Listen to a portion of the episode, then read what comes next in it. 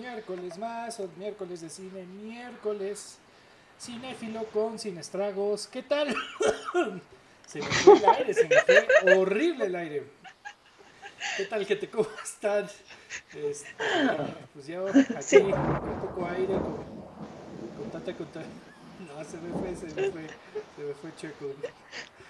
Este, pero bueno, aquí como siempre saludándolos muy amistosamente, con mucho cariño, con mucho amor en esta semana, en este en esta pandemia que todavía no, no superamos. ¿no? Y pues bueno, poquito a poco, ahí vamos. Este, pero pues bien, ahora parece que está lloviendo. Se escucha del otro lado del micrófono como llueve, llueve. reciamente. Reciamente aquí en la Ciudad de México. Pero bueno, ahora sí que vamos a hablar, eh, como siempre nos acompañan dos personitas que el día de hoy pues ya están estrenando nombrecito aquí abajo, aquí en sus fotitos, ¿no? Para que no les pierdan en los cartones de leche. Este, pero pues bueno, tenemos aquí a dos premiadoras, eh, nominadoras, eh, galardonadas, con muy buenas recomendaciones por ahí dicen, ¿no? O sea, que, que si preguntas por, por, esta chica en la Roma, que, que, te da que te da buenas reseñas, ¿no? Entonces, este, pues Jenny Bravo, ¿cómo estás? Oye, me encanta ser la reseñadora oficial de la Roma, me voy a adjudicar esa corona. Hubo quien me puso Barbie con leche, hubo quien me puso mucha, pero reseñadora de la Roma me gusta, es como, tiene el tema de las R's, ¿no? Ahí, RR. Así es. Este, no, oye, pues muy feliz y, expectante de hablar de este tema que ya de por sí cuando empezamos sin estragos, por ahí de cierto, este, por ahí de, de, noviembre, octubre que empezamos este programa, ya habíamos hablado de lo que se nos venía en la, temporada de pre bueno, por ya, ya, ya por fin este, sacaron el plan, entonces eh, comentaremos al respecto. Y pues nada, por fin nos alcanzó el destino. Muy bien, muy bien. Y pues aquí del otro lado aún, este, igual también, este, conocedora, catadora de vinos, este, este, comercializadora de diferentes productos de, en una multinacional, pero que en este momento no te puedo conseguir ni un sándwich de helado. Eh, Andy Salas, ¿cómo estás? Se, siente el resentimiento, Rafa, no te preocupes, mi madre tiene el mismo resentimiento. Este, bien, bien, yo feliz de estar aquí una semana más. Además, muy feliz con el trago de la semana. Permite que salga mi señora interior y diga, oh, sí, vino. Este... Por favor, por favor, cuéntales tu anécdota, Andrea. ah, que, cuando decidieron que, cuando platicábamos ayer y decidimos cuál iba a ser el trago, yo sí voy a tener que abrir una botella de vino, lo que me da excusa para tomar vino mientras termino mi día el resto de la semana. Oye, pues ya está la botella abierta, es una copita en la noche, ¿por qué no? Es como de ya. Señora. Ya sé, me queda claro, soy la más chica del programa y aún así soy la más señora de todos, pero está bien. Sí, ya. Y además, muy bien, muy emocionada con el tema de hoy. Es un tema que ya veníamos platicando, pero que ahora ya traemos todas las bases para decir, pues, ¿qué tal fue toda esta linda temporada que antes era muy querida por nosotros y ahora nos rompió el corazón? Pues bien, como bien lo dice el título y bien lo dicen mis compañeras, pues el día de hoy vamos a hablar justamente de, pues, los Oscars, ¿no? Eh, los Academy Awards, eh, que justamente, pues, como bien lo habíamos dicho en otros programas, pues es, eh, es este en el que culmina, ¿no? O sea, sabemos que hay otros premios despuesito, pero ya no tan importantes como son los Oscars, ¿no? O sea, que... de fondo. Ok. Este, y que justamente, pues estamos hablando mucho de, todo esto, ¿no? Y que hemos estado hablando. Eh, ha sido polémico, o sea 2021 ha sido un año que no podemos ignorar en cuanto al cine, eh, debido al hecho de que, eh, pues sí, o sea, obviamente nos pegó la pandemia y como bien sabemos es un arte que se requiere de mucha gente, se requiere de mucha presencia, ¿no? Sabemos, seamos sinceros, ¿no? O sea, la verdad es que también es un arte muy socialité, mucho de ir a fiestas, mucho de ir a conocer gente, ¿no? O sea, eh, obviamente pues el cine es el cine, ¿no? Y Hollywood es eh, el sueño de todos los actores y actrices, eh, de trabajar poder ahí. ¿No? Entonces sabemos que, bueno, Hollywood es, es cátedra. Pero hemos visto que sí, o sea, esta pandemia nos pegó, esta pandemia obviamente eh, ya hablaremos de eso, pero pues sí, se, llevó a varios, a varios este, actores y gente del medio que justamente... Entonces sí, ha sido un año devastador, ¿no? Y bueno, eh, como bien lo hemos dicho, o sea, obviamente ya venían los BAFTA, ya venían los Critic Choice, ya venían los Emmy, ya venían los Golden Globes, ¿no? Y hemos visto como algo muy diferente a todos los años, ¿no? O sea, hemos visto unos shows austeros, hemos visto presentaciones un poquito austeras, un poquito, pues sí, con muchas medidas de seguridad, ¿no? Obviamente. Eh, sobrias, ¿no? Diríamos. Pues no tan sobrias, eh, porque creo que se puede manejar de mejor manera siendo sobrios, sino muy cautelosas, ¿no? Y. Eh, pues básicamente es eso, ¿no? O sea, hemos estado viendo y. Entiendo, o sea, alguien a, gente como Andrea probablemente le guste mucho la temporada de premios. Habrá gente que pues, realmente muy poser solamente vean los Oscars, ¿no? Los Golden Globes y los Oscars, que son realmente los muy eh, los que más se ven, ¿no? Eh, pero bueno, o sea, a final de cuentas hemos estado viendo eh, cada una de estas ceremonias y todo eso, y pues sí, o sea, todo lo hemos visto, todo, ya todos sabemos qué pasó, no, no es sorpresa ni nada. De hecho, el tema se va a morir muy rápido ya para la siguiente semana. Sí, los Óscares no dejaron de mucho de qué hablar y de eso mucho, pues no, no tan, tan bueno, ¿no? O sea, la verdad es que... Ni siquiera dejaron memes. Cuando antes se vivía para ah. los memes de los Óscares. Ahora, que en defensa del, del evento, llaman un par de años que a excepción de alguna película muy esperado, de alguna actuación que te saque así cañón de onda. Mm, yo sí he escuchado a público general decir que de unos años para acá, de unos dos, tres años para acá, los Oscars han perdido como intensidad, como emoción, como, no sé, ¿no? O sea, como que antes era de, güey, pon la TNT porque los Óscares, ¿no? Sí, digo. Este, y, de alguna manera ha ido como disminuyendo un poco este hype eh, de los Óscares.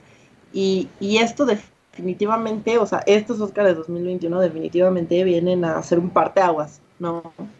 Para el futuro, yo creo.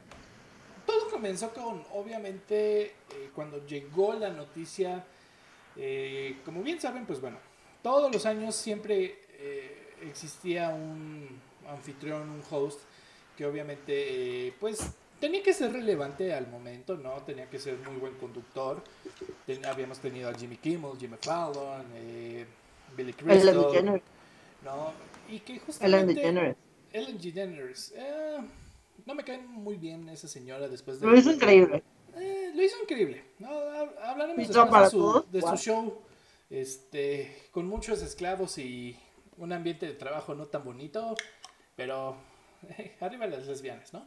Eh, pero le tocaba el momento justamente oh. a Kevin Hart, este eh, comediante eh, afroamericano que justamente la, la, estaba matando, ¿no? O sea, sabemos que en México no podemos entender mucho de su humor porque pues sí es muy afroamericano. Es increíble eso. Es muy, es muy bueno, ¿no? Pero eh, a final de cuentas pues sí es muy americano y... Pero lo ha hecho bien, ¿no? Y de hecho tuvo su gira internacional, Netflix le, le lo patrocinó, bla, bla, bla, bla, bla, bla. Pero entonces él iba a ser el host y la academia como tal le dice, oye, hace unos años eh, hiciste unos tweets pues algo pesaditos, ¿no? Y que justamente eh, a la gente no le cayó bien y nada más nos gustaría que te disculparas con la gente públicamente de estos tweets y que ya no. Y Kevin Hart dijo, ni madres, o sea, es mi comedia, es mi personaje, o sea, no es lo que estoy pensando directamente, pero además de que en esos años pues sí estaba la cultura de cancelación como súper impecable, ¿no? O sea, ahí recordemos que fue más o menos un poquito después que fue lo de James Gunn, ¿no? Con eh, Guardianes de la Galaxia, eh, entonces muchos fueron ahí, ¿no? Dan Harmon con Ricky Morty, no sé. Entonces, Kevin Hart dijo, ah, pues este, si no me van a aceptar así, pues, este, háganse, me voy. Háganse rollitos sus entregas y métanse. Me and him are out.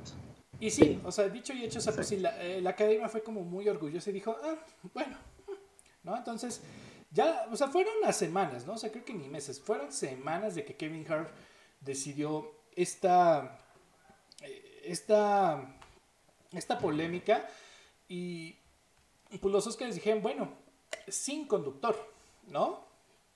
Y sí, o sea, obviamente ha bajado, hemos visto, eh, no sé, o sea, a final de cuentas hay muchísimas cosas que influyen en los Oscars, ¿no? Sí, y algo que, tenemos que ver, en general los premios, el conductor o al menos una buena dinámica con si no es conductor, conductores que lleven este, los premios es clave. Y lo vimos este año que fue súper limitado lo que se podía hacer por lo mismo de la pandemia. Y por un lado tienes, por ejemplo, los Golden Globes con Amy Poehler y Tina Fey, y por otro lado tienes los Critics, que ni siquiera me acuerdo quién, eh, cómo se llama el que este, condujo, pero para mí fue, por favor, no le vuelvan a dar un micrófono en la vida. Este, sí te afecta muchísimo el mood. Y creo que aquí en los Oscars, como fueron tantos, este, pues, conductores ish de estilos tan diferentes, se notó, se notó falta de consistencia y eso ah, pega al ánimo de la gente que está viendo. Sí, y obviamente, claro que ha pegado porque venimos de Oscars que han sido increíbles, han dado de qué hablar, han pasado cosas, han entiendo que han sido mejores tiempos, ¿no? O sea, recordemos, eh, pues sí, ¿no? Como bien decías, eh, la edición de Ellen, ¿no? La dichosa selfie de los famosos. La selfie más retuiteada. La selfie más retuiteada. Eh, Jimmy Kimmel metiendo gente turista por, por, el backdoor y que, que, la gente conozca o pidiendo pizzas, ¿no? Ahí con los con los actores. ha sido momentos memorables, ¿no? Y claro que hemos visto... Eh, eh, hemos visto de todo, ¿no? Eh, y como te digo, o sea, ha, ha, sido interesante de cómo en Estados Unidos han utilizado cualquier podio para hacerlo. Estados Unidos es un país muy político, ¿no?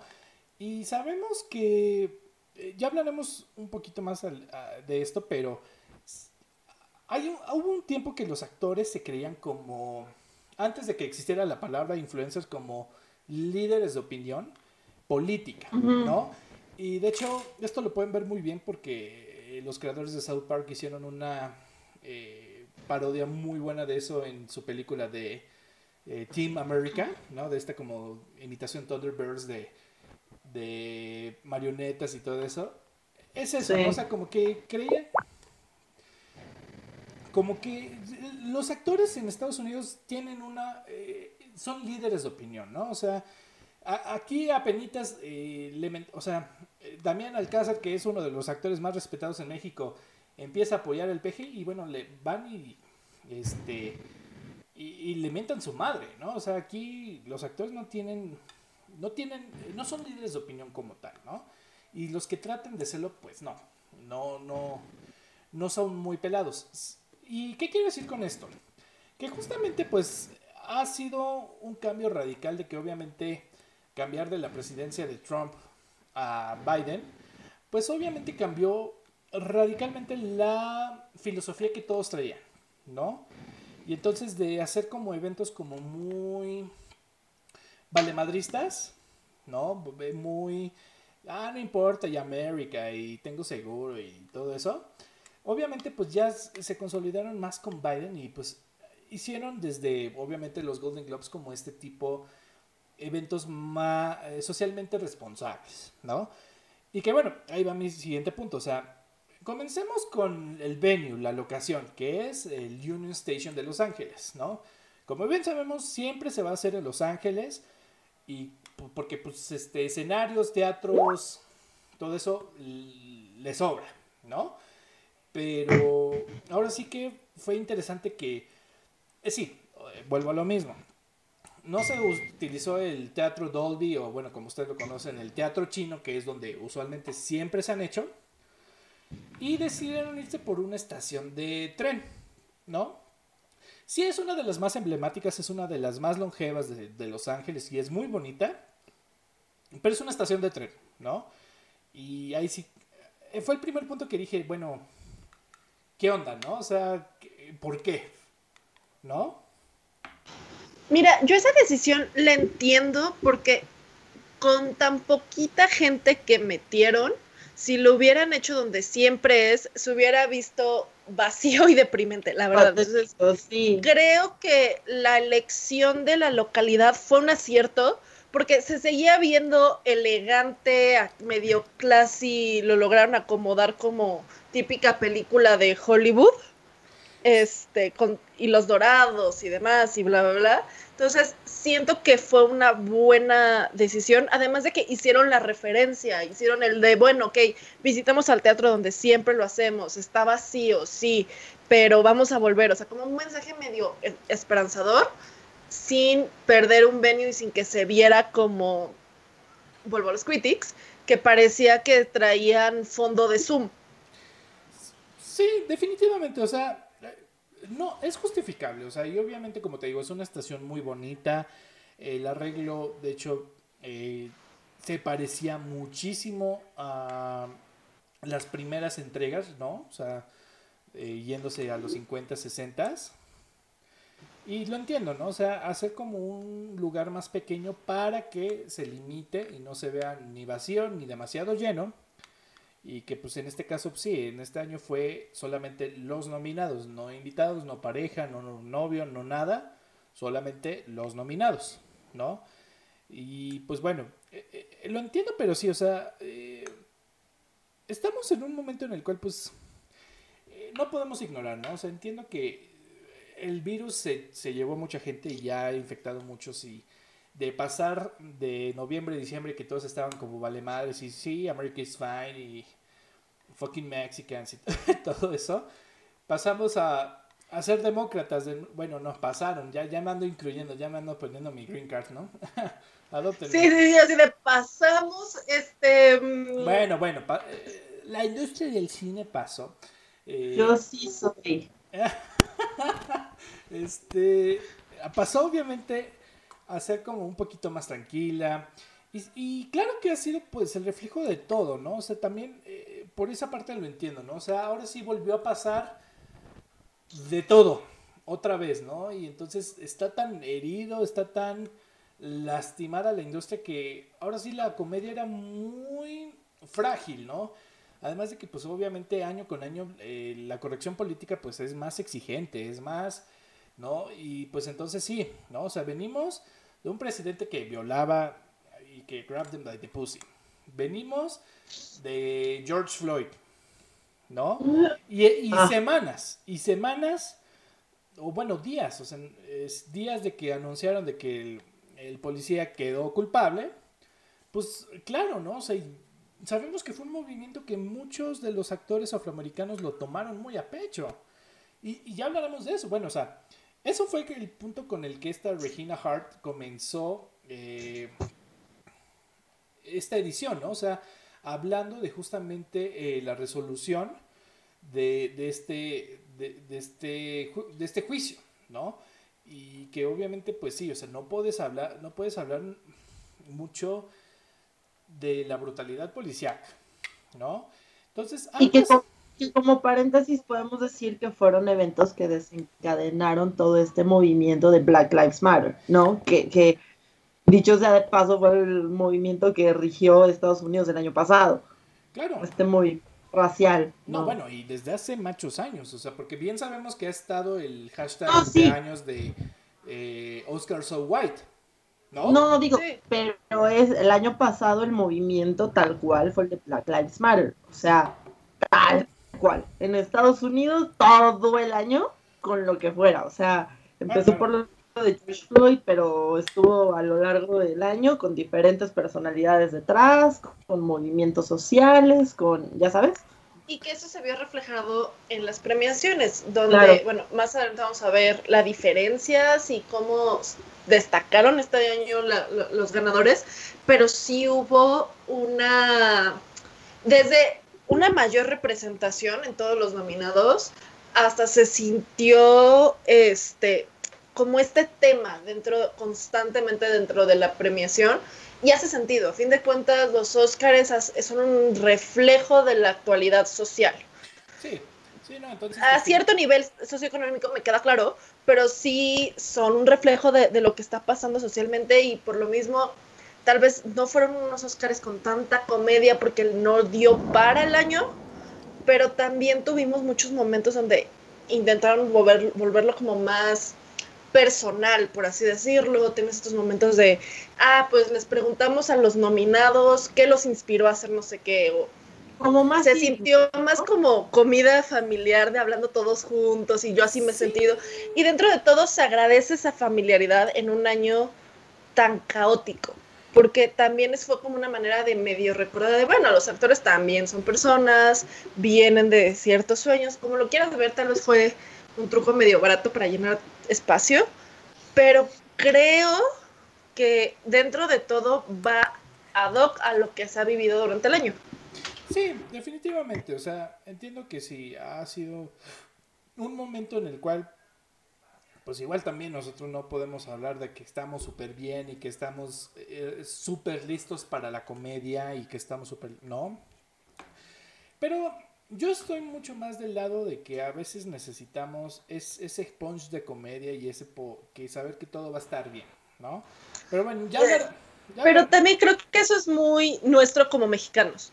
Mm, probablemente, ¿no? Eh, pero, pero digo, a final de cuentas es, es lo que te digo, o sea, creo que eh, ahí es donde se pudieron haber visto más unida la, eh, toda la industria. ¿No? Creo que lo pudieron haber resuelto mejor, si, o sea, si ya están en un movimiento de cambio, entiendo que no todos se, han vacunado, eh, va a tardar años, ¿no? O sea, pero creo que se pudo haber aprovechado mejor ese este sentido para poderlo hacer más dinámico. Pero sí, o sea, también entiendo de que hay, que concentrarse en lo importante, que pues es la premiación, ¿no? Que es la película, que es lo que hemos visto del cine en este año, ¿no? Eh, entonces, pues bueno, comenzamos, te digo, obviamente con esta eh, Regina King que anunció y que pues este casi, casi se da un turbo madrazo, pero la salvó, ¿no? La salvó y todo bien. Ahora, este ¿Ustedes dónde vieron? ¿Dónde vieron eh, la transmisión? Porque bueno, yo pues como tal no tengo cable y nada más pude bajar eh, el canal de TV Azteca en Apple TV.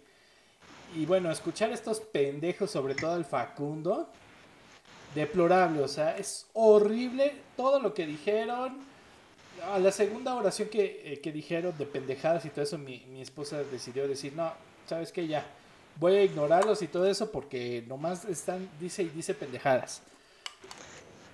Yo debo de admitir algo, solamente tengo contratado cable por la temporada de premios, literalmente, porque sí vi la posibilidad. No, no, no, o sea, porque realmente para mí fue que con que tenga ese canal y ya, lo demás es como, no hay forma, pero porque justamente evalué como Rafa de, bueno, ok, lo veo con una transmisión de Basteca, lo que sea, no hay manera. Todavía TNT, todavía TNT está... Eh, Siempre ha sido de los decentes. De los decentes. Ah, sí, es de los decentes, porque aparte puedes ponerlo en inglés y ya no escuchas este nada de los comentarios de, de, fondo, ¿no? Sí. Pero bueno, eh, entonces llegamos al primer premio que obviamente pues es este mejor guion original y que se llevó a la película de Promising Young Woman, ¿no? Joven Venganza. ¿Cómo se llama? ¿Quién? Promising, no, ¿cómo se llama en México? Es este, una pronta venganza, una venganza temprana, algo así. Algo así. Hermosa venganza. Oh, qué bueno. Eh, todavía no. Ah, hermosa venganza. De hermosa venganza. Eh, y que bueno, a final de cuentas, todavía no lo hemos visto. todavía no ha llegado aquí a los cines. Y eh, como bien ustedes sabrán, la temporada de premios y las películas nominadas en México es al revés, ¿no? O sea, no es ver películas para ver cuál gana. Al contrario, de mucha de la distribución depende mucho del cuáles ganen.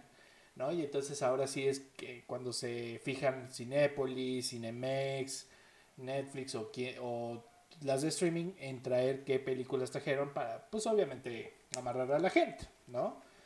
Eh, entonces, pues bueno, seguramente va a llegar en streaming en alguna de todas estas cadenas, pero pues por el momento no lo hemos visto. Eh, luego entonces pues tuvimos eh, mejor guion adaptado, que pues tuvimos The Father. ¿no? The Father con Anthony Hopkins. Y que pues fue, fue curioso porque empezamos a ver como mucho esta película que no tuvo nada de promoción y que lo único que hace que medio la ubiques en el mapa es justamente que te trae a Anthony, a Anthony Hopkins, ¿no? Pues en general el elenco, él, Olivia Coleman, que también pues está nominado, estuvo nominada. Pero aquí en México no sonó. No, y no ha sonado, o sea, la verdad es que apenitas está en algunos VIPs de Cinépolis y hasta las 9 de la noche, o sea... O sea, se estrenó el primero de abril. Sí, no. sí, no, son, de esos casos, como dices, Rafa, de que son apuestas tan riesgosas que al menos que gane algo, no la traen. Ah, sí, no, no, no, no, y pues ahorita pues, o sea, ir a cine, ¿cómo? ¿No? Entonces. No, gracias.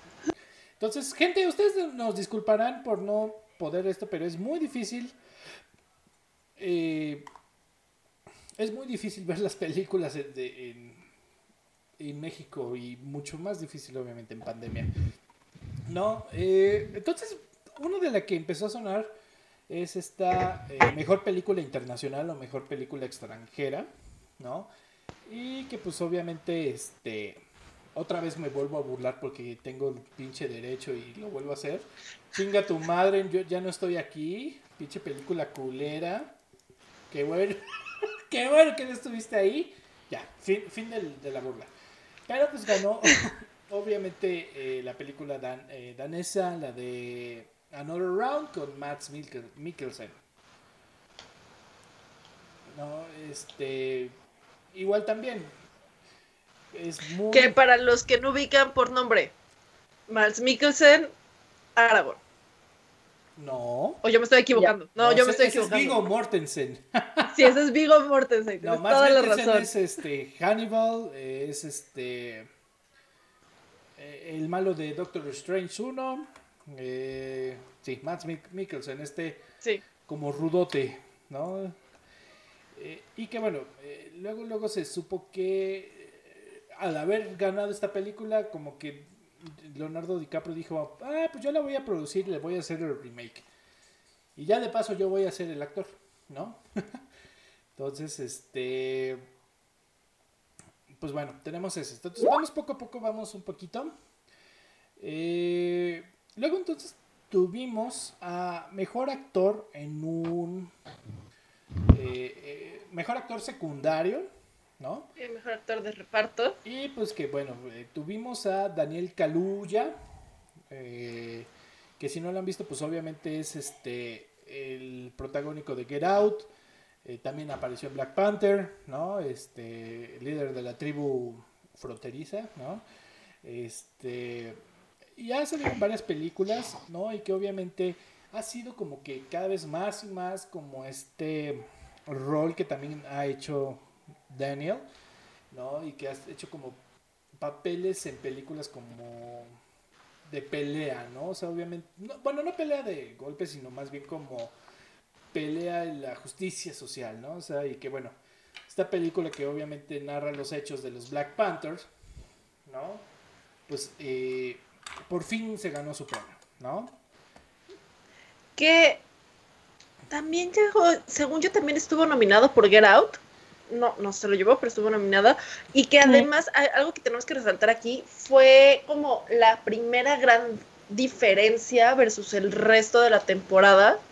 En todos, absolutamente todos los premios anteriores, quien había ganado en esta categoría era este Sasha Baron Cohen con El juicio de los siete de Chicago. Así es. Y es aquí donde empezamos a ver la dirección que empieza a tener, donde eh, Judas, Judas and the Black Messiah, bueno, en español lo pusieron tal. Esta fue una muy buena traducción, Judas y el Mesías Negro. Este empezó a tomar muchísima más relevancia de la que tuvo el resto de la temporada de premios. Sí, no. Eh, y fue chistoso porque, bueno, creo que se le salió tanta la emoción que su discurso de, de gracias papá por haberte cogido a mi mamá y si no, no hubiera salido yo, este sí, sí, quedó, sí quedó así, ¿no? Y de hecho se pasaron el, el momento preciso en el que eh, la mamá estaba en el Dolby Theater, ¿no? O sea, este, y nada más se quedó así con cara de, ay, este güey. Sí, le dije que escribiera algo, este idiota. No, es la emoción. Cosas que no tienes que decir los Oscars, eso. No, entiendo que puede ser un humor muy coloquial con su madre y todo eso, pero la verdad es que después de ser una persona seria, el chiste no fue eh, tomado bien, ¿no? Bueno, no bien, o sea, simplemente fue como, no sabíamos que ibas a decir esto, pero ok, ¿no? Luego entonces pues tenemos dos... No me imagino, no me imagino la regañiza de la señora así de tu mamada qué. ¿Eso qué? No, bueno, ya, o sea, Aparte en televisión internacional. Sí. No te podías esperar que llegáramos a la casa, estúpido. Bueno, o sea, también ya puedes llegar con tu mamá y decirle, ya tengo un Oscar, madre. O sea, ya me pagan por decir mis pendejadas, ¿no? No, pero aún así que oso. Yo, o sea, cuando enfocan a la señora, sí se le ve la cara genuina de, o sea, usted, güey, ¿qué? Sí, no, no, no, no. Entonces, eh, curioso, eh, único el, el discurso. No, entonces luego nos vamos a la categoría de mejor maquillaje y hairstyling, pero bueno, aquí se, se define maquillaje y mejor, eh, mejor diseño de vestuario. Y que obviamente pues, se la llevó la película de Ma Black Bottom. En, ambas categorías que esa, esa creo que fue, era una esperada por todos, ¿no? O sea... Sí, poner así a Viola Davis. Sí, tal vez maquillaje pudo haber estado medio reñido con Emma, porque sabemos que normalmente todo lo de época suele tener mucha más relevancia, pero... Una mayor competición, sí. Así es. Sí, no. O sea, la verdad es que sí, o sea, eh, además de cuando ves en 4K Netflix y le ves las arrugotas que le hicieron a Viola Davis y todo el maquillaje que se cargaba y todo eso, sí dices, ah, caray, sí. Sí, sí, sí, le echaron ganas. Sí le echaron sus kilitos de... Y además está muy bien investigada, muy bien ambientada. Ah, claro, Uf, definitivamente. ¿no? Eh, luego entonces tuvimos un pequeño break, ¿no? En el cual, muy curiosamente, o sea, sé que había salido antes, pero no era uno de los highlights del show. Era uno de los Oscars, o bueno, un premio humanitario de los Oscars que justamente se iba a la MPTF, que es como este... ¿Cómo decirlo? Pues no es como un sindicato, es como una ayuda social a todos aquellos que han trabajado alguna vez y que por cuestiones de edad, discapacidad, desempleo, COVID, etcétera, etcétera, pues pueden confiarse en este, en este, en esta fundación, ¿no? En este fondo de, de ahorro en el cual pues se dona y no es un sindicato, no es, es realmente una fundación cual ayuda pues en su mayoría viejitos que pues obviamente eran eh, camarógrafos, gente en el set y todo eso y que pues obviamente pues, se retiran, se jubilan y pues, ¿no? Entonces, no sé qué pensar, o sea, entiendo que sí, o sea, el cine es eso y qué bueno que existe este fondo, pero nunca había sido como el highlight de los premios, ¿no? Sí, justo lo que yo iba a decir. Yo no tenía la menor idea de que esto existía, pero creo que con el contexto social y de salud que vivimos este año, es importante que lo hayan mencionado, porque a fin de cuentas también te habla como un, bueno, nosotros cuidamos también a nuestra gente y más con todo lo que se ha vivido de producciones canceladas o incluso ya llevándolo a un momento como más, eh, digamos que terrenal como con nosotros, a cuántos no les bajaron el sueldo, a cuántos no les quitaron beneficios. Entonces fue, fue como una buena estrategia para una empatización, creo yo, como... No, y, y algo que podemos trasladar incluso aquí en nuestro país, o sea, en el tema de teatro y artes escénicas, es, una industria que sufrió muchísimo por eso, desde, desde hasta, o sea, producciones que se detuvieron, gente que, ¿no? Que, que no tenía ningún otro trabajo y es cierto, o sea, uno podría pensar que, ok, Hollywood que tiene millones, pues no la sufre, ¿no? Sin embargo, Sí, fue, un también somos humanos y cuidamos de los nuestros. Eh, puede ser publicidad engañosa, sí, si quieres sí, o sea, pero es algo que nunca habían resaltado y que tal vez como, al menos como consumidor de, películas y demás, te queda la sensación de, bueno, ok, están cuidados. Pues sí, ¿no? Eh, entonces, pues sí, eh, es uno de los cambios importantes que hubo en esta ceremonia y que cambió un poquito creo que lo hizo bien, ¿no? O sea, te digo, no, no estoy en contra de que de repente eh, utilicen la técnica de eh, ojos de cachorrito para que, para que sea emotivo, pero es raro verlo, ¿no? Porque pues obviamente era más show, era más, no sé, ¿no? Y entonces de venir de un mega show a un poquito más humanitario, pues sí puede cambiar un poquito la percepción de lo que esperas. Y luego aquí es donde empieza a eh, cambiar un poquito el orden de los de, los premios, ¿no? Que justamente, eh, como bien sabemos, y siempre ha, sido, se han ordenado como de, eh, de los menos importantes a, obviamente, el más importante que era mejor película, ¿no? Pero creo que desde el inicio se modificó el orden, ¿no? Porque que yo recuerde, Script nunca es el primero, es, normalmente está más por el medio. Ajá. Casi, sí, sé que el orden casi siempre cambia, pero eh, mi punto es que obviamente no pones un poquito antes de la mitad a mejor director. Ah, bueno, sí, aquí se la volaron. Eh, eh, es que y además, primera vez en la historia que tienes, primera vez en la historia que tienes a dos mujeres nominadas al mismo tiempo y los pasas como a, al, corte comercial, casi, casi. Sí, sí, es lo que te digo, o sea, está bien que le cambien y que no sean la, misma lista de siempre, pero un premio tan importante y que como dices, dos mujeres, eh, la primera directora de ascendencia china, eh, todo eso, pues era mucho más importante, ¿no? Y lo ponen en un momento que, si de por sí obviamente no levantó mucho el show, pues obviamente tampoco estaba como en el hype, ¿no? Que todos esperaban de estar en las últimas, ¿no? Pero bueno, vimos el premio, vimos esto y ganó pues por primera vez Chloe Zhao, ¿no? De, por Nomadland, ¿no? Esta nueva directora que se ha estado, eh, pues obviamente ganar un Oscar como mujer pues representa muchísimo, ¿no? Porque es la segunda mujer director, directora y la primera de ascendencia china.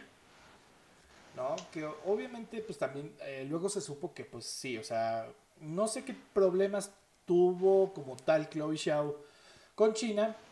Podemos imaginarnos un poquito cuáles fueron, ¿no? Obviamente China ha estado en, momentos muy muy complicados políticamente. Sensibles, ¿no? Están muy chillones los, los chinos ahorita, ¿no? Entonces, este.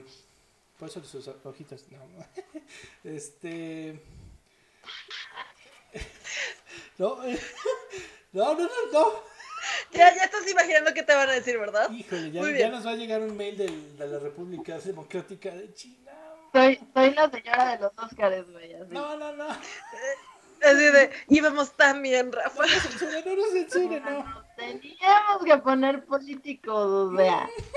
no. Y no por políticos, políticamente incorrectos. No, bueno, pero la censuraron. Es que eso se me hace muy obvio que viniendo de ese país y obviamente eh, la censura sí es como, bueno, o sea, ¿qué quieres parecer? O sea, estás peor que la URSS de hace 20 años, ¿no? O sea, pero bueno, ganó Chloe Shao. ¿Y por qué esto es Hola a todos nuestros amigos. Más, más allá, obviamente, eh, ¿saben cuál es la siguiente película de Chloe Shao? No. No, pues bueno, justamente es la de Los Eternals de, de Marvel. La, su siguiente película es la de Marvel. Mira, entonces ya la vamos a tener en el Cinematic Universe. Muy bien. Entonces, imagínate el mega orgullo de decir Marvel. Bueno, ahora tenemos una directora ganadora de Que además ganó Oscar. ¿No? Eh, entonces sí, o sea... Y que además sostenidamente ganó siempre, en toda la temporada de premios, o sea, porque estaba pensando incluso en los BAFTA se los llevó, en los Directors Gear se lo llevó. Creo que bueno, suele ser muy consistente este, tema de, la mejor dirección, pero de llevarse todos es algo que nada más habíamos visto también con los directores mexicanos. Claro, ¿no? Y, y, está padre porque pues obviamente es otra nueva eminencia del cine, ¿no? Estamos viendo este paso al nuevo cine que, que lo constituye pues obviamente eh, Taika Waititi, lo, eh, lo constituye Greta Gerwig, lo constituye Chloe Shao, eh, los constituye Damien Chazelle. O sea, estamos viendo directores jóvenes. Una nueva generación. Una nueva generación, ¿no? O sea, claro, están compitiendo obviamente con películas, obviamente de Steven Spielberg, están compitiendo con todavía películas de David Fincher, ¿no? O sea, competir contra David Fincher en Mank no es cualquier cosa, ¿no?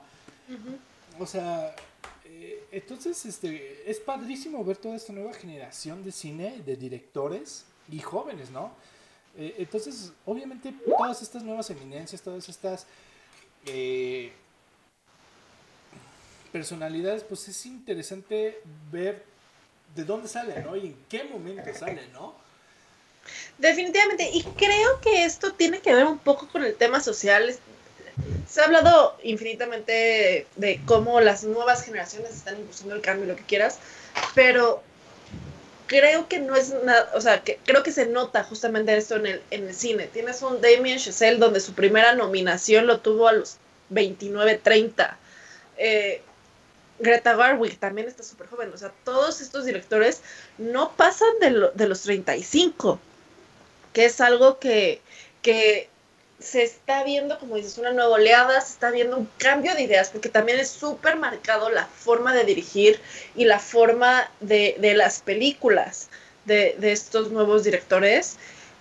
Y si nos fijamos bien, son películas que si bien pueden tocar clásicos como Mujercitas en su, en su tiempo con Greta Garwick, siempre meten el tema social, lo que está en auge, eh, y siempre terminan siendo un disco discurso, un discurso social de una u otra manera, o un discurso hacia la juventud, si así lo quieres poner. Y creo que es algo que necesita Hollywood para irse renovando constantemente, porque hubo una, hubo una temporada en la que nos estábamos estancando con los mismos directores de siempre, y que aquí ya llegan como esta nueva camada a empezar a retar a lo que, lo que se hace y, y a los que ya están como súper establecidos. Sí, entonces, pues bueno, eh, Chloe Shaw. Eh, luego entonces, pues tuvimos eh, mejor sonido, que pues ya estaba muy cantada, ya estaba muy apartada y pues obviamente era pues la película que trabajó con mucho sonido, pues el sonido del metal. Oh. ¿No? Eh, que pues sí se lo merece, obviamente ya cuando ves el proceso, grabaron como en lugares para hacer, o sea, tú dirás que pues sí, el sonido trataron de hacerlo lo más sencillo posible para que entendieras, pero poder eh, grabar eso, pues obviamente sí, fue una lata, sí fue una lata y pues eh, hay que entender justamente eh, el trabajo que hay detrás, ¿no? Además de que, bueno, este, como bien, como buenos mexicanos, pues de ahí, por México. Salud por México, ¿no? Salud. Salud, Michelle. Y además, sinceramente, o sea, yo desde que estaba viendo la película dije, estos tienen que ganar, porque realmente te muestran como esa forma paulatina de la que de la forma en la que va perdiendo el oído, te muestran también cuando todavía medio escucha algunas cositas, pero no, y cuando de plano ya no escucha, y creo que te ayuda mucho a ponerte en los zapatos de, de, de esta perspectiva de una persona sorda. Digo, creo que un manejo tan bueno, de la ausencia de sonido, no lo habíamos visto más que en este. Ah, se me fue el nombre. Eh, esta película de. A Quiet Place. Sí, A Quiet Place, justamente. Y creo que es un muy buen ejercicio porque además es algo que solamente puedes lograr si has convivido con personas sordas. Sí, sí, sí, sí. Eh, eso sí, o sea, yo, yo sí, eso sí le critiqué a Riz Ahmed. Eh, no entrenó la batería y pésimo porque parecía... Eh, eh, pone en mal lugar a los bateristas, ¿no? Y no, pero, pero aprendió el lenguaje de señas, que es muy respetable, entonces... y sale tocando la batería en los primeros 10 minutos de la película. No, bueno, pero, pues, o sea, o sea, por favor. ¿No? Luego entonces... Tu baterista interior se indignó, muy bien. Sí, claro, pues, o sea, no tenía nada de ritmo y, entiendo que eran de estas bandas alternativas, pero nomás pegar a lo pendejo, no, o sea, es como... Bueno, mira, ten en cuenta que lo vimos tocar dos veces y la segunda ya estaba sordo. Qué bueno. En su defensa. Sí, pues, imagínate, ¿no? Este, luego entonces tuvimos eh, mejor cortometraje live action, en el cual pues está el de dos completos desconocidos, dos Two Distant Strangers, no, no sé cómo. Eh, lo pueden ver eh, totalmente eh, en Netflix. Ahí está uno de estos cortos. Y es muy bueno, o sea, y la verdad es que sí, o sea, es una bala tan directa a lo de Black, Black Lives Matter, ¿no? Mucho. Si, si ustedes lo han visto, pues bueno, básicamente es un, un chavo afroamericano y un policía medio medio, medio muy racista, se, se, se encuentran como en un bucle, ¿no? Y cada vez que matan al, afroamericano, se repite el día y entonces el güey busca como la manera de, de, salir de ese bucle, ¿no? O sea, hablar con el poli, esconderse, salir, no salir, pero siempre lo matan, ¿no? Y, ahí está la cosa, ¿no? O sea, siempre lo matan. Pero cuando dices, es una bala tan directa, porque literal en una de las líneas dice, no, no puedo respirar, ¿no? O sea, haciéndole homenaje a George Floyd, dices, ah, caray, o sea... Sí, estos sabían a lo que iban y qué era lo que estaban grabando. La intención completamente era esto. Esto es un bucle. bucle. Y es completamente restregarle a la cara al sistema. Sí, de, digas lo que digas, esto es algo que pasa y sigue pasando y seguirá pasando hasta que no cambie el sistema. Y está bien, o sea, la verdad es que es muy buen cortometraje, está muy bueno. Entonces, se los recomendamos. Luego. Una, un premio que se nos fue ahorita fue el de Mejor Actriz de Reparto. Ah, sí, se nos fue. Sí, no lo mencionamos. Que se lo llevó esta Jun Yu Young. Ah, no, pero es que vamos por orden, mujer, vamos por orden. Todavía no llegamos a ese, a ese punto. Pero ya hablamos de mejor actor de reparto, los dieron juntos. no, no, no, no, no, mujer. Estuvieron super separadísimos. Ok, mira, mi cabeza sigue creyendo que los Oscars lo hicieron mejor de lo que lo hicieron. Muy bien, continúa. Es como el niño que ve a sus padres pelear, pero no dice nada. Ahí vamos, ahí vamos. Y, claro que voy a hablar, obviamente. Mientras comes pastel. en este caso, moras. Sí, no. Eh, luego, pues nos vamos al mejor eh, corto animado que también está en Netflix. Véanlo, eh, te rompe el corazón, ¿no? Y digo, nosotros en un país en un país que difícilmente han pasado este tipo de eventos, ¿no? Pero para el público americano también ha de ser desgarrador.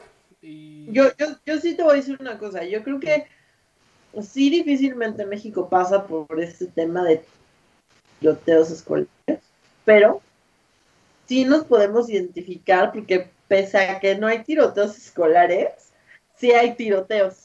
¿No? O si hay secuestros, o si hay trata de blancas, o sea, hay como muchas cuestiones donde uno se puede identificar. Sí, bueno, o sea, y decir, el hecho de, de, si tuvieras una hija y que diario se fuera a un lugar ella sola y todo eso, el maldito pendiente que debes de tener a diario de que si puede regresar o no puede regresar por cualquier cosa, por un pende, por un pende, no sé, o sea, entiendo. sí, sí creo que el mensaje va de lo micro a lo macro. Tiene ese documental y por eso gana.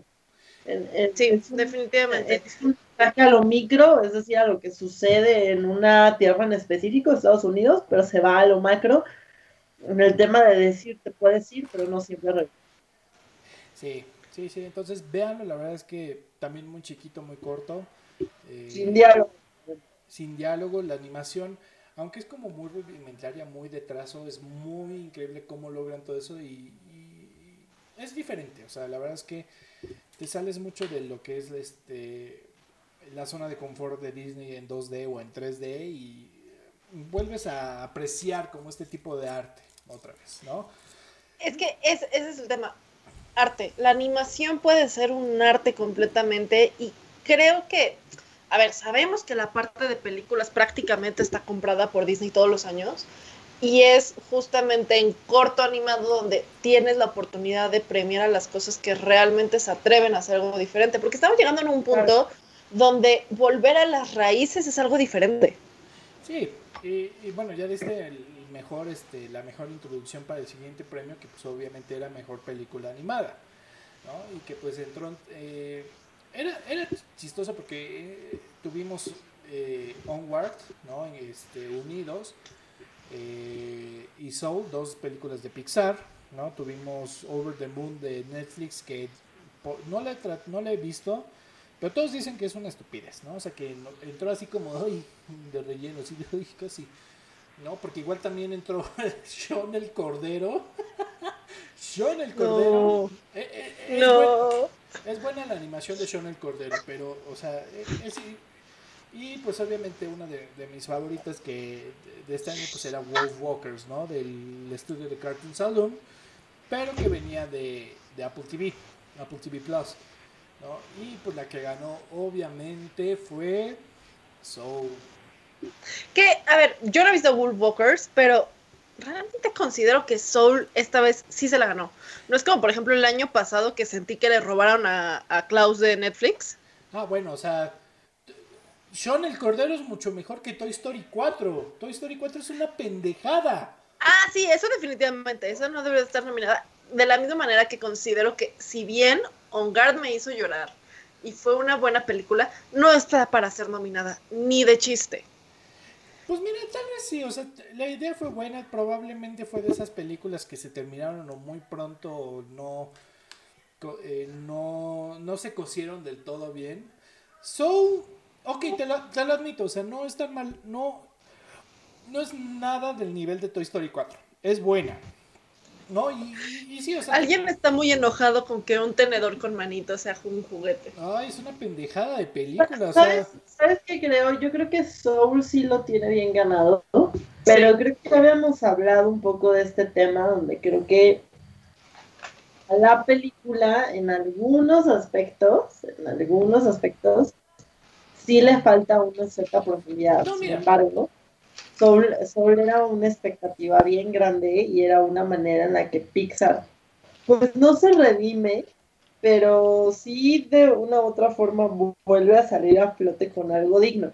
No, Mira, está bien, o sea, eh, Soul es obviamente eh, una de las mejores, o sea, no te mentiré, siendo neutral, eh, es dirigida por Pete Doctor, ¿no? Este, este megafrentón que ah, él dirigió pues obviamente la trilogía que te hace llorar, que te hace chillar, porque pues obviamente comenzó con Up, ¿no? O sea, y pues obviamente que, te haga chillar, berrear en los cinco minutos cada vez que ves la maldita película, eh, es, intenso, ¿no? Y luego pues te vas a intensamente, ¿no? Que o sea, eh, retrata tan bien ¿Cómo te has imaginado en tus momentos de niño o de, pendejez? ¿Cómo te imaginas a los monitos en tu cabeza y todo eso? Sí, está bien. O sea, Pete Doctor ha propuesto algo que es muy único en Pixar y es bueno que lo sigan teniendo. No te, no te mentiré, ¿no? O sea, no como la cagada de Toy Story 4. este, pero... Por si, por si alguien tenía duda, Rafa odia Toy Story 4. Es horrible, es horrible. Quedó decepcionado. Y aparte, a ver, aquí esta Ana Paul nos, nos, menciona algo interesante que es que básicamente es la trama de Inside Out, pero con almas. Y sí, sí puede parecer eso, pero creo que además el hecho de intentarle explicar a un niño el concepto del alma es algo complejo y lo manejaron bastante bien. No, pero es que... Claro, claro, esa es como la parte ganadora en medida. No, y además creo que los conceptos son diferentes. O sea, por un lado tienes a un sol que te está hablando como de la profundidad de la vida, o sea, y el a qué vienes y disfrutar tu vida y que tu trabajo no es a lo que vienes, tu vocación no necesariamente es lo que te hace feliz, porque lo que te hace feliz son las cosas sencillas de la vida. Y por otro lado tienes un Inside Out que prácticamente te habla de la familia, de la separación, de crecer, de la depresión. Sí, no. Eh, así como, como dice Pablo, al, cual le mandamos un mega gran saludo, de nuestro queridísimo amigo Pablo. Sí, o sea, Wolf Walkers de Cartoon Saloon. O sea, para empezar, ok. Eh, yo defiendo muchísimo Wolf Walkers porque aunque es una trama mucho más fácil y obviamente se va a los sentimientos que miles y miles de películas lo trabajan, que pues es el miedo, ¿no? O sea, el miedo te genera ignorancia y obviamente no, no conoces el otro lado y te vuelves un pendejo que empieza a matar a todo y empiezas a, a, a cortar árboles y a matar animales y todo eso. Pero es increíble cómo... No quiero dar spoilers. Véanla, la verdad es que... Eh, suscríbanse un mes. Esa película al menos vale la pena. Y si no, creo que pueden encontrar otras cosas que vale mucho la, la pena en Apple TV Plus. Pero vean Wolf Walkers, ¿no? No quiero darles spoiler porque sí, es una película que vale la pena. Muy sencilla, muy... Pero es que es lo mismo, ¿no? O sea, vuelves a lo mismo de Klaus, ¿no? Es un mensaje tan sencillo, o sea, no te tienes que ir a lo metafísico y al gran antes y todo eso. Klaus simplemente te dijo, o sea, una buena acción da paso a otra y como todo, o sea, como todo el pueblo se da regalitos y todos se quieren por solo un maldito regalo, o sea, te llena el maldito corazón de felicidad. Y Wolf Walkers es lo mismo, entonces creo yo que tuvimos que haber regresado como esa eh, esa etapa de sencillez, ¿no? O sea, Está bien, le admiro, es buena Soul. No te, no te lo mentiré, o sea, no, no, es la cagada de Toy Story 4, pero este pero siento yo que sí, o sea, y como dice Pablo, o sea, ya hablaremos después de animación y cómo muchas películas, sobre todo japonesas o internacionales, se han ignorado en los Oscars porque pues no tienen el presupuesto para para poder promocionarse, ¿no? No, y no solo eso, o sea, definitivamente les debemos un especial de animación porque creo que tenemos bastante que hablar de este tema, pero pareciera que los Óscares no premian mejor película, sino premian por técnica. Porque por algo se lo lleva a Disney siempre. Y es porque todas las innovaciones que hace innovación, eh, en animación y como cada vez más ves hasta la pelucita del hombro de no sé quién o, o el cabello, la textura. Pero dejan de lado, a fin de cuentas, de lo que se trata el cine, que es cómo contar una historia. Y esto me lleva de, de, regreso, por ejemplo, a este a Klaus, que es algo que sí me indigna, porque es una excelente película y la animación es un medio, que sea 2D, que sea 3D, es la herramienta de cómo lo cuentan. Es que siento que pasa un poco lo que, lo que sucede, por ejemplo, con el Oscar cuando lo dan póstumo, ¿no? O sea, es como, hay veces que dices, güey, sí vale la pena, y hay veces que dices, esto que por perdón.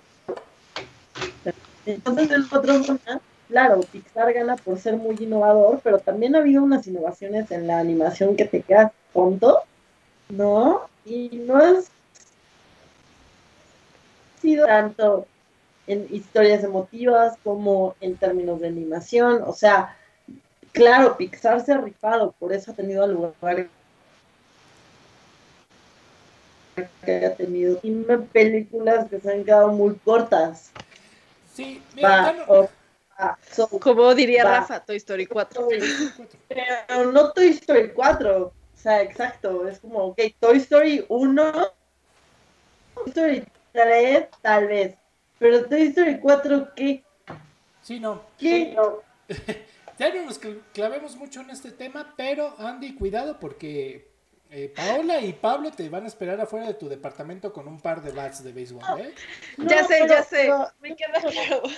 Este... a ver, yo digo esto no por ser reiterativo con lo de Toy Story 4, sino por decir que dice Andrea. Hay películas animadas de parte de DreamWorks, donde quizá la excepción ha sido, obviamente, que, que han sido buenas y no han sido nominadas. Sí, claro. Y, o sea, ha habido las de otras otras índoles que sí se ha vuelto como algo muy burocrático. Sí se ha vuelto muy burocrático, ¿no? Y te digo, eh, pues al menos, eh, te digo, o sea, yo, yo, les invito a ustedes dos a que vean Wolf Walkers. Eh, no está tan cara la suscripción de Apple TV Plus. y te digo, o sea, la verdad es que sí, o sea, porque además si la ves, como bien dice Paola, eh, o sea, la, animación de Cartoon Saloon es increíble, ¿no? O sea, querías parar cada, en casi cada fotograma y dejarlo de wallpaper, porque estaba animado al 100 y, o sea, es, una experiencia visual muy, muy bonita, ¿no? Pero pues ya, ya veremos cuál, cuál, cuál se merecía más, ¿no? Pero por el momento ganó Soul. Y, y les debemos un especial de animación que después ya, ya se viene, tendrán. Ya se viene. ¿no? Luego entonces se viene eh, mejor eh, documental, eh, corto documental que pues ganó Colette, que también tiene que ver muchísimo con el Black Lives Matter, ¿no? Este... Luego entonces, creo que ese no está... Ah, no, ¿verdad? El de... No me acuerdo cuál. Ah, no, perdón, disculpen. es que estaba confundiendo el de Colette con el de este el de A Love Song for Latasha, que el A Love Song for Latasha es de una eh, joven afroamericana asesinada, ¿no? Eh, no, el de Colette es eh, francesa, no, no entendí muy bien de qué era y pues obviamente no lo hemos visto por acá, ¿no? luego tenemos el mejor documental que el favorito de, de del, del Vox Populi pues era el agente topo, ¿no? este viejito que entra encubierto a estos como eh, lugares de retiro, ¿no? A ver si los trataban bien y todo eso y pues hace como de las suyas de cómo es la, vida senil en estos eh, refugios, en estos asilos, ¿no? Eh, es interesante, ¿no? Pero bueno, al final ganó otra vez Netflix con mi maestro el pulpo, Un este, biólogo marino que pues obviamente entabló una, eh, pues una relación amistosa con eh, un pulpo hembra, ¿no? Y que pues obviamente eh, documentarte esto pues es increíble, ¿no? O sea, ves, como, mm, pues sí, o sea, como hemos visto muchas veces, o sea, este fenómeno de poder entablar como pues, una amistad, jugar con un pulpo, no sé, o sea, lo que todos quisieran en Scaret, pero que no se puede por el límite de 30 minutos. Entonces, este.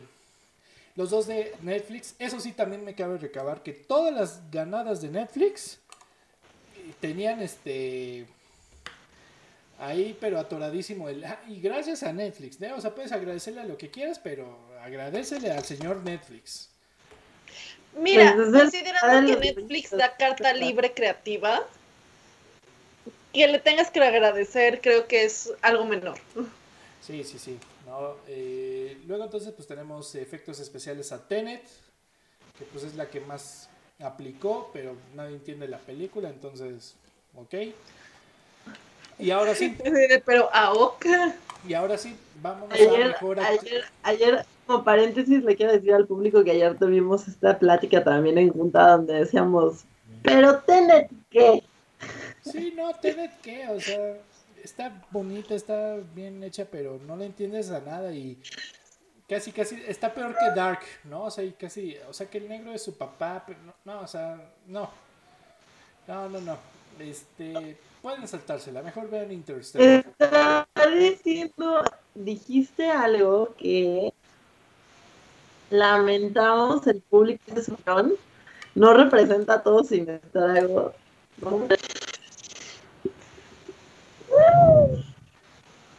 Vamos a hacer un especial de Dark nada más para molestar a Rafa. Ah, Propongo. Sí, vamos a ver.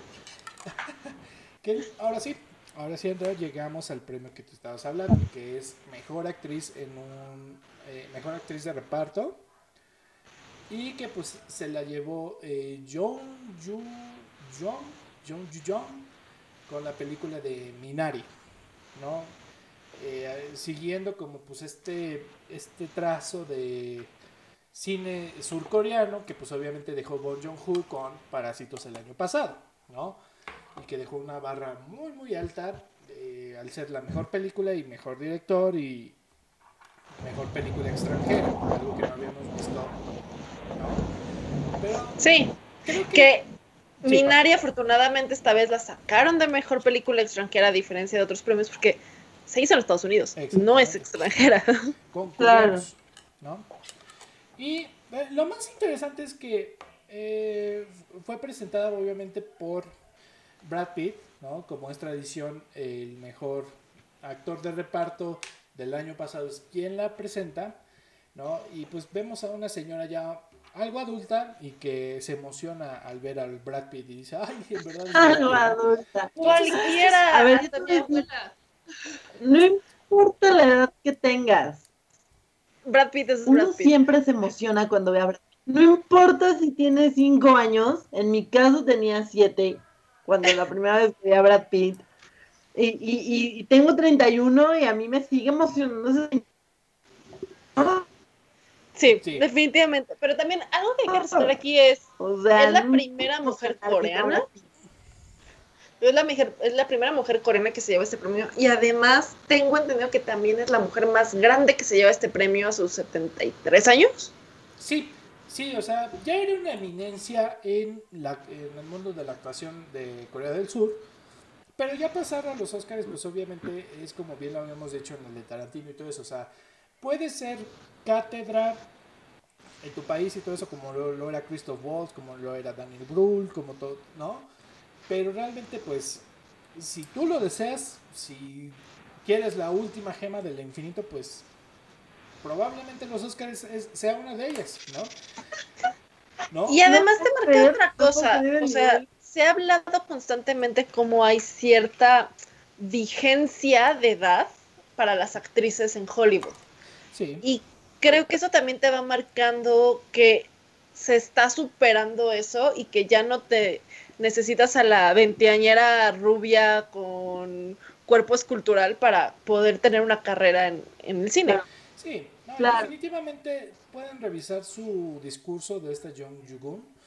Eh, fue muy humano, fue muy humilde, ¿no? O sea, obviamente, sabe, eh, obviamente, ¿por qué lo digo? Porque estaba al lado de nada más y nada menos que de Glenn Close, la actriz que tiene el récord de ser con más nominaciones, pero que no se ha llevado ni una. Ya sé, pobre Green Close. Y su actuación en Hilly fue excelente. Fue excelente, ¿no? Pero eh, puede ser eh, acertado no los papeles que escoge Glenn Close. Sabemos que es buena, sabemos que nos robó nuestros corazones en eh, 101 Dálmatas. Pero bueno, no, los, no lo ha ganado hasta ahorita. Y bien lo dijo Jung Jugun. ¿Nos robó los corazones? Sí, claro. Eh, o sea, es carismática. O sea, quiero matar a Perico, es que No, no, pero espera, según yo, Glenn Close ya ganó un Oscar que fue por la de The Wife. No. No ha ganado ningún Oscar Glenn Close. No, entonces, Jung Jung Jung justamente eh, menciona ¿no? que para ella es una categoría diferente. ¿no? Eh, me encantó en su discurso que dice, es una categoría totalmente diferente, son películas totalmente diferentes. ¿Cómo me voy a comparar con la extraordinaria Glenn Close? ¿No?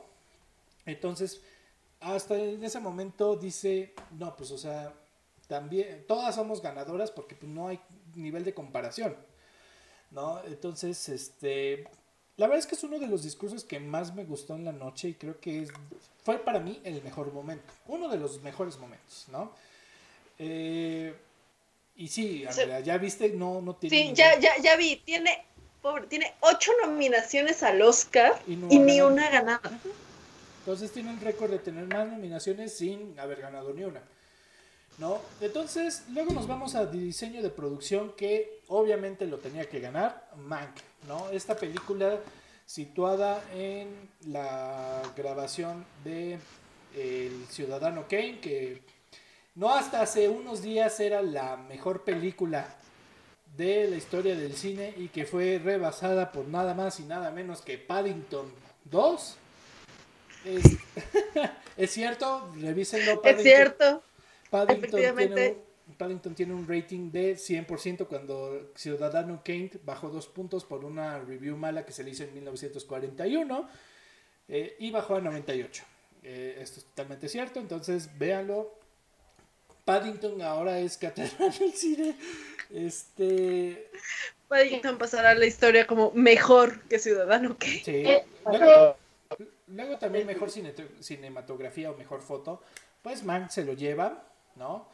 Entonces podemos saber que Mank puede ser una película un poco lenta, un poco eh, rara, pero de que está bien hecha y bien bonita verla, eso sí, ¿no?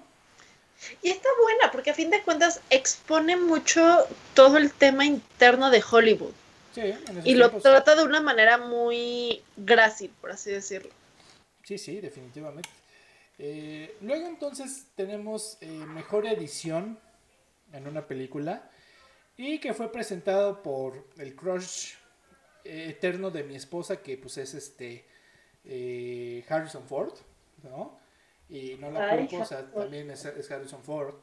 Eh, pero que el discurso que hace de la edición es increíble, o sea, es casi casi lo podrías poner como el manifiesto de todos los editores de video y de cine. O sea, es increíble cómo lo describe de cierta manera y cómo describió el proceso de, de cualquier película, pero dice, no, si estos cambios no se hubieran hecho, no hubiéramos tenido Blade Runner, ¿no? Y boom, que su madre, ¿no? Eh, luego, otra vez nos pasamos. ¿Y cuántas películas no se han dado ¿Cuántas películas no se han dado como se han dado gracias a la Sí, simplemente un tema de eso. parte de una de las grandes. Finalmente, gracias a Indiana Jones y gracias a Star Wars, tiene todo televisión detrás. No, y volvemos al tema, por ejemplo, tan sonado fue el Snyder Cut. La edición fue la clave. Sí. Una buena edición te puede hacer o deshacer una película. Sí, Sin duda. No, entonces, eh, se la llevó Sound of Metal, que no estoy totalmente de acuerdo, pero bueno, al menos algo. Eh, luego entonces otra vez pasamos a otro eh, premio humanitario que se lo llevó Tyler Perry. Tyler Perry para nosotros los mexicanos es un personaje nada conocido es, uno, es un comediante afroamericano que, bueno, obviamente eh, se basó en una comedia un poquito más, más limpia, más sana y que por alguna extraña razón su marketing, su representante lo que sea, o bueno, más bien México nunca consumió su cine, ¿no? Entonces lo pueden buscar en un personaje muy famoso de Madea que pues literal es como el de Big Mama, o sea, ponerse peluca de viejita y gordita y ya eres este abuelita afroamericana. Pero bueno, este actor lo que hizo desde el principio, como bien sabemos, eh, la mayoría de los actores eh, de cierta generación, pues bueno, no eran de excelentes recursos en ese tiempo. Este actor de un par de obras, este, todo lo que ganó lo reinvirtió, lo reinvirtió y te digo, fue un cine muy consumido y te digo, pueden ser películas, híjole, es que no, no tengo un punto de comparación, pueden ser como las películas de los hermanos Almada, ¿no? Son películas que la, la gente, la gente de, de Estados Unidos les encanta y compraron muchísimo, pero por alguna extraña razón no llegaron acá y nunca van a llegar porque no es nuestro humor, ¿no? No, es como tan Eddie Murphy, no es como tan Kevin Hart, no es como tan, eh, no sé, ¿no? Will Smith. Eso logró que, bueno, este actor fuera súper rico y súper millonario. Y pues bueno, ¿por qué digo esto? Porque pues también recibió un eh, eh, premio en el cual pues se ve en sus mega estudios que creo que nada le pide a, a ningún estudio de, de, Hollywood. También ayuda humanitaria, dando comidas a víctimas del COVID, a gente desamparada de Nueva Orleans que perdió su casa en los huracanes. Eh, ¿no? Entonces es un actor muy humanitario, es un actor muy, eh, muy lleno de alma, ¿no? Eh, que pues obviamente de que da todo lo que él nunca, alguna vez nunca tuvo, pero entonces eso sí puedo decirlo. O sea, su comedia es horrible, su comedia no nos gusta, pero es una excelente persona. ¿No? Eh, por último, pues bueno, ya nos vamos como acercando ya a Creo que em, yo no, yo no recuerdo otro premio tan de esa índole en, en los Óscares. Por supuesto que han premiado carreras, y han, premiado trayectorias, y han premiado mil, pero creo que es una buena manera como de levantar la mano y decir, no somos tan frívolos como parecemos, aunque sí, pero no. Sí, sí. Entonces, por variarte, quizás estuvo chido. Definitivamente. Sí, y, y que si bien tienes su variante, variantes en los diferentes premios, por ejemplo, sí, no mal recuerdo, es en los Golden donde tienes el premio Seeger, que es más como al empoderamiento femenino y esta mujer que representa como estos ideales. Dentro de todo siempre seguía siendo como tu imagen o lo que decías. Y este ya es muy directo a una acción y realmente una inversión de tiempo, una inversión de dinero destinado a una causa social. Sí, sí, sí, definitivamente. Este, pues vemos que hay gente que aporta muchísimo en el cine, ¿no? Y, es bueno verlo, ¿no? O sea, te digo, no, Es bueno ver que este tipo de actores también lo hacen, ¿no? Eh, luego entonces pues también tenemos este el mejor soundtrack original que pues se lo, se lo llevó Soul, ¿no? Pues obviamente música soul, música jazz y todo eso. Me faltó jazz, o sea, no estoy, no estoy en desacuerdo, pero me faltó más jazz en la película, ¿no? Faltó punch. Sí. Eh, y por último, pues bueno, eh, mejor canción original, tuvimos Fight for You de Her, ¿no? Para la película de Judas and the Black Messiah. Eh, y aquí es donde realmente cambiaron las cosas, ¿no? ¿Por qué? Porque usualmente se hace mejor actriz, mejor actor eh, principal y siempre, siempre se ha terminado con mejor película, ¿no? Porque pues es la película del año, ¿no? O sea... Y es un buen cierre, porque cierras las serpentinas, lo que quieras, pero es como de, esto es lo que representa el año, esto cierra. Y aparte, y aparte no sé si, ajá, si, si se han dado cuenta, pero igual, casi siempre, casi siempre quien se lleva mejor director se lleva mejor película y usualmente es quien se lleva mejor actor o mejor actriz. Entonces siempre hay como esta Holy Trinity.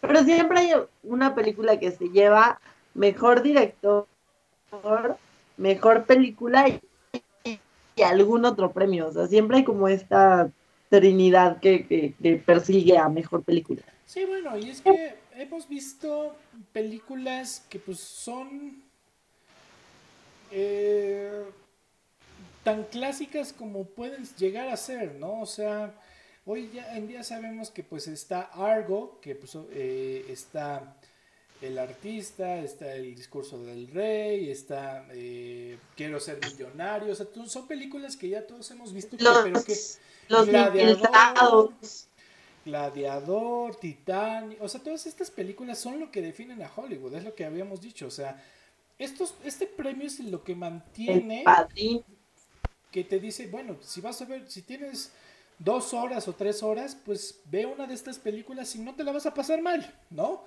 Eh, pero entonces, pues bueno, se tomó la decisión un poco tomada extrañamente, pero bueno. Y pues gana Nomadland, ¿no? Gana Nomadland, en el cual pues obviamente pues ya se suben en el podio eh, Chloe Shaw, se, sube Frances McDormand. Eh, y que bueno, este, el discurso fue un poquito raro. porque en cierto punto Frances McDormand empezó a aullar, ¿no? Ya luego se entendió de que, bueno, su Ahí estuvo padrísimo, que tú no tengas, no, que tú no tengas maná. Creo que es un inside joke con la película. Como no la hemos visto porque no ha llegado a México, tal vez no lo entendimos. No, no, al contrario. Eh, es, es, un chiste local de producción de ellos, porque justamente el sonidista de ellos se llamaba Wolf Snyder y que lamentablemente se suicidó se suicidó acabando la película y entonces pues obviamente eh, fue un grito de Wolf de Francis hacia Wolf Snyder, ¿no? Entonces sí falta un poquito de contexto, pero bien lo sabemos y está súper justificado, ¿no? Este, luego entonces pasa mejor, ah bueno, eh, creo que entre mejor canción original y mejor película hubo el segmento este de los que perdimos en este año y miren, fue muy, fue muy feo verlo, porque pues obviamente pasó muy rápido porque había un chingo de fallecidos, ¿no? O sea, es muy triste, pero ni podías leer los nombres porque pasaban rapidísimo. Papá, papá, papá, ¿No? Sí, y, y, es de esperarse en un año que es tan marcado por COVID y por las muertes, porque aunque no hayan muerto por COVID, hubo demasiados muertos este año como aledañas a, por así decirlo. ¿No? Entonces, pues bueno, obviamente cerró este video eh, in memoria con Chadwick Boseman, ¿no? Que el rey Tachala, eh, ¿no? Entonces, como que estábamos esperando algo, ajá. Fueron construyendo. Ahorita, ah, fueron construyendo, ajá. ¿No? Entonces, porque también este Daniel Kaluuya habló de Chadwick Boseman, eh, entonces se iba, se iba cociendo ese arroz, como por ahí dicen, ¿no? Luego entonces, pues bueno, subió eh, Mejor Actriz Protagónica Frances McDormand con Nomadland, ¿no? Y entonces, pues bueno, y ahí está. Ahora también, hablemos del récord. Frances McDormand está, pues, en una lista muy exclusiva de actores y de actrices de Hollywood. Porque simplemente es la primera actriz que llega al mismo nivel que Daniel Day-Lewis, este actor que ha tenido tres actores, eh, tres actores, ay, no, tres Oscars por actor principal, ¿no? Ha habido otros actores que sí, juntan los tres Oscars, pero eh, con combinación de actor eh, de reparto y uno principal. Daniel de Lewis es el único que tiene sus tres eh, por actor principal. Y Frances McDormand es la primera que sube eh, al podio por este mismo logro, ¿no? Simplemente solo siendo superada por Heather Hepburn, ¿no? Que tiene cuatro Oscars eh, en actor principal, bueno, en actriz principal, ¿no? Pero bueno, y pues sí, o sea, es bueno verla porque pues obviamente Frances McDormand no es tan, por ejemplo, fashionista, socialité, eh, ícono como lo sería Glenn Close, como lo sería eh, Meryl Streep, como lo sería... Pero siendo Frances McDormand ha tenido muchísimos papeles a lo largo de su carrera que la han logrado posicionar para que hoy reciba un Oscar.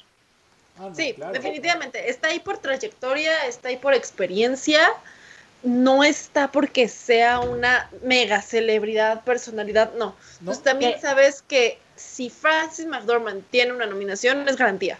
Ah, claro. Es garantía de una excelente actuación. No, y que, ojo, Glenn Close, por supuesto que también tiene una trayectoria, nada más que Glenn Close, a pesar de la edad que tiene, siempre ha sido un pinche señorón sensual. O sea, no importa qué, ¿no? Pero Francis McDormand sí ha sido una actriz que creo yo ha luchado mucho por su lugar en Hollywood. O sea, ha luchado y me refiero a la ha respaldado su trabajo. Entonces el hecho de que esté ahí, no por una belleza despampanante o no por solo una actuación así de, güey, qué pedo, sacó un papelazo. Sí, no, definitivamente. ya ha sido la historia y, la, y el papel, creo que todo conjugó. No, o sea, su, papel en Three Billboards Outside Epic, Missouri es fenomenal, pinche peliculón, ¿no? O sea, eh, y por último, pues bueno, llegamos al último premio que pues, nos había entregado, que era mejor actor en un eh, protagónico. Y que pues tuvimos a Riz Ahmed con eh, sonido del metal, Chadwick Boseman con Ma Black Bottom, Anthony Hopkins con The Father, Gary Oldman con Mac y Steven Yeun con Minari. Todo que además todos esperábamos algo. Todos esperábamos algo, ¿no? O sea, actor que todos querían y que tenían eh, sus mentes y corazones por Wakanda Forever. Hizo una última actuación bastante buena. Fue el último en salir en el In Memoriam. Casi todos traían. Ganó en todos los premios. Ganó en todos los premios. Pues, ¿cómo cierras las, los Óscares? Pues premiando a Anthony Hopkins, chingue su madre. Yo estoy a favor de eso. Estoy a favor de eso. Estoy a favor de eso. Realmente me gustó la actuación de Chadwick Bosman, pero no considero que fuera para todos los premios que le dieron. Y volvemos al punto también de la edad. O sea, a ver, hay que considerar que este. Ok, se me fue el nombre. Este. Tú tú. ¿Quién ganó? Se me fue el nombre. Anthony Hopkins. Anthony Hopkins tiene 83 años. Tiene 83 años y logró traer la actuación. Sí, sí, sí, es un señorón. Logró llevar el nivel de actuación que está teniendo y creo que también es algo que reconocer mientras esté en vida y mientras siga activo. Porque ¿cuántos actores para su edad ya se retiraron? No, yo sé, yo sé. No, y si tienen oportunidad, busquen su discurso en YouTube. Sí, o sea. Realmente estuvo en la ceremonia y fue así de, güey, o sea, Anthony Hopkins es Anthony Hopkins por una maldita razón y eso es que el tipo es brillante. Y es. No, nadie, nadie. Nadie le niega. Obviamente, eh, como bien dices, o sea, Anthony Hopkins es eminencia, es cátedra, es este, es un personajazo en la, en la actuación. Hablando por el show, pues obviamente sí, o sea, te digo, ¿para qué entonces mandas el último premio, que es el de actor? Y lo matas con este pace de que, bueno, entiendo, el señor tiene 83 años, no se va a arriesgar a salir por COVID, está muy tranquilo en su casita en Gales, ¿no? Ahí en su ranchito. Está bien, pero es, eh, o sea, te lo digo de la, del momento de que mata el show. O sea, es como... Coincido. Ah, bueno, o sea, hola, soy Anthony Hopkins, eh, sí gané eh, gracias Chadwick Boseman, pero en este preciso momento me estoy echando una jetita aquí en Gales. Bueno, bye, ¿no? Y entonces así eh, mató el momento, pero horrible. ¿no? Y entonces el DJ se quedó así como con cara de, bueno, esto fueron los Oscars, este, cuídense y bye bye, buenas noches, ¿no? Entonces... Y es que aparte, creo que fue combinación de varias cosas. Uno, estás acostumbrado a que terminen con esta culminación de la mejor película y te digo, bombo, platillo, serpentinas. Aquí terminas con alguien que no está, que solamente, ok, juega la carta de no sabes quién gana hasta el momento en el que se abre el sobre. Sabes que no va a ir uno de tus nominados. No cierras con esa categoría. Exactamente, o sea, entonces es lo que... Y la otra, ¿quién presentó el premio? Pues Sabemos que este... El Joaquín. Joaquín Phoenix no es la persona más sociable, no es la mejor persona apareciendo como Joaquín Phoenix frente a un público y sabemos que iba a ser awkward. ¿Por qué cierras con él si tienes el riesgo de que no esté la persona para agradecer? Sí, no, entonces, claro por el show. Y obviamente yo totalmente defiendo, ¿no? O sea, seguramente Anthony Hopkins representando a un padre en demencia y que va perdiendo a sus hijos y todo eso, lo hace fenomenal. Ya quiero ver la maldita película. Y dos, también atribuyó, o sea, estoy compitiendo contra Chadwick Boseman, que es el favorito del Vox Populi. Entonces le mando un saludo porque pues sí, o sea, reconozco la actuación de este señor y que se nos lo, eh, se nos lo llevaron muy antes, ¿no? Y tres, simplemente la familia de Chadwick Boseman dijo, no, a ver, cálmense bola de ojetes, o sea, defendemos totalmente que Anthony Hopkins haya ganado, ¿no? Entonces, ya cálmense, ¿no? Eh, no, y es que es lo que decimos, o sea, no porque... Perdimos un poco ya, pero sí, no porque haya fallecido, necesita llevarse el premio. Y además, pero lo difícil y el dolor que representa para la familia. O sea, la esposa se quebraba cada que tenía que aceptar un premio en nombre de, claro. de su esposo. Sí, entonces, eh, pero sí, obviamente mata el show. Vámonos a conclusiones porque ya nos tardamos muchísimo y podemos seguirnos, pero ¿qué podemos esperar del show? Porque bien sabemos que ya, ya lo dijeron. Eh, fue, fueron los Oscars con peor rating. Fueron los Oscars peor vistos. Fueron los peores Óscares eh, más aburridos. O sea, ya, están en un punto muy bajo. Estamos en un punto en el cual ya los Óscares ya perdieron, tal vez no credibilidad, pero perdieron ese business, ese... Ah, sabemos que antes eran como el Super Bowl para todos los del cine, ¿no? Era el Super Bowl, o sea, ahí acababa. el toque. Y con esto, pues sí, o sea, la verdad es que sí, es un clavo en su, en su tumba, un clavo en su ataúd en el cual... Ok, el lado bueno. Se premió lo que se tenía que premiar. Definitivamente. No, realmente entre tanta polémica y todo eso, ya no se sintió la presión social de que, por ejemplo, se premiara Leonardo DiCaprio porque se merecía ese Oscar, ¿no? Cuando se lo merecía más por el, el Lobo de Wall Street que por el Renacido. ¿no? Pero eh, ese es otro tema. Entonces, los Oscars ganaron porque se premió lo que se tenía que premiar. Pero... Creo que nos reforzó un tema que ya habíamos platicado cuando hablamos de por qué los premios en Latinoamérica no son tan relevantes como los Oscars, es el hecho de el espectáculo. A fin de cuentas, a ver, tú ves películas por el show, y si ves las premiaciones son por el show.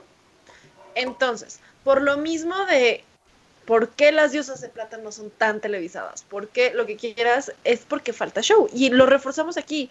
Nos faltó la interacción de los hosts, nos faltó los números musicales por mucho. Porque ¿cuántos no veían los Oscars para ver justo estos números musicales que además ves la conexión y dan de qué hablar? O sea, recordemos el momento icónico, no sé, de esta Lady Gaga y este...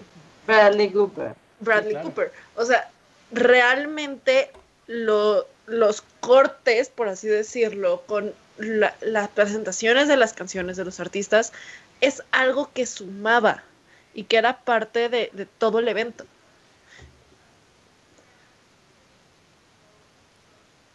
Sí, definitivamente creo que